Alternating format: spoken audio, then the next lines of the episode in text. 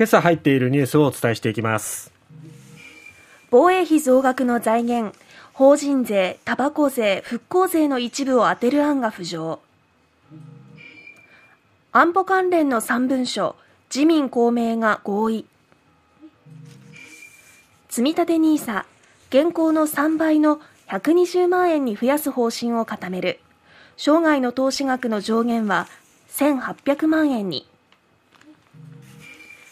長崎原爆の被爆2世が国に損害賠償を求めた訴訟。援護の対象外として請求を棄却。世相を表す今年の漢字は戦い。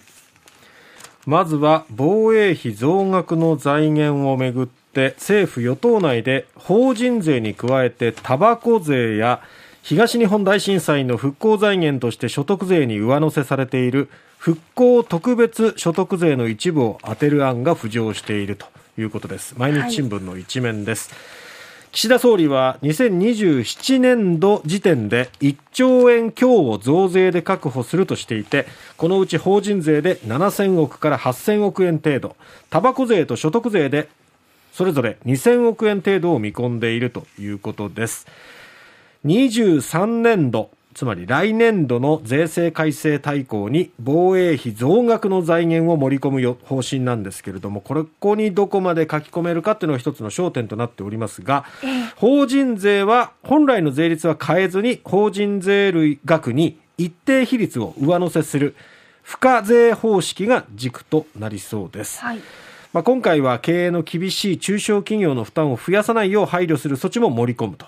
そして復興特別所得税も法人税同様復興財源として所得税額に2.1%が上乗せされているんですがその上の上乗せ措置っていうのは37年に終了予定なんですね。それを38年以降も延長した上で税収の一部を防衛費の財源に充てることが議論されたということなんですね。まあ所得税でそのままかけると国民の負担というのはよりインパクトも大きくなりますし、重くのしかかってきますけれども、それを今、上乗せされている分が終了するところに、引き続きそこを防衛費として賄うと、まあ、見た目のインパクトはそんなにない、負担もそこまで今と変わらないっていうところからこういうやり方をするんですがそもそもこの復興特別所得税っていうのも、東日本大震災を経て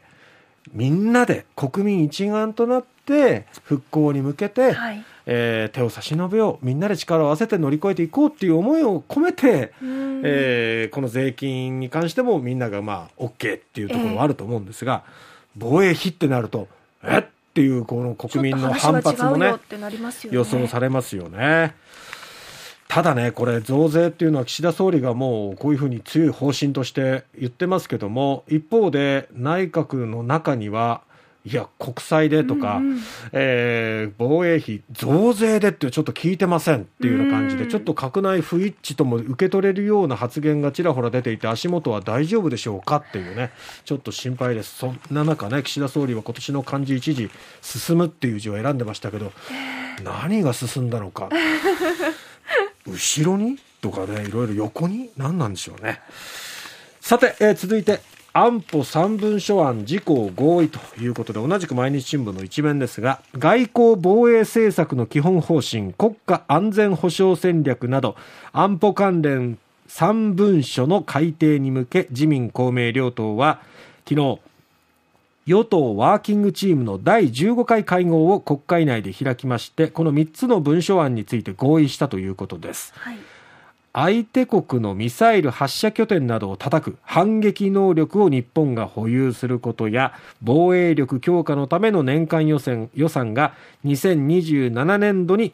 現在の GDP と比べた時の2%に達するようにすることなどが盛り込まれたということですね。はい、まあ、これは先ほど言った防衛費を増税というところも絡んでくる予算にはなってきますけれどもね。その他この3つの文書っていうのは国家安全保障戦略の他に国家防衛戦略と防衛力整備計画っていうのがあるわけですけれども中国のまあ対外的な姿勢とか軍事動向を深刻な懸念事項として日本と関係国による対応が必要なこれまでにない最大の戦略的な挑戦と位置づけた。で、韓国は極めて重要な隣国、隣の国と表現したということですね。えーこの事項が合意したということで、16日にもこの3つの文書を閣議決定する見通しということです。はい。NISA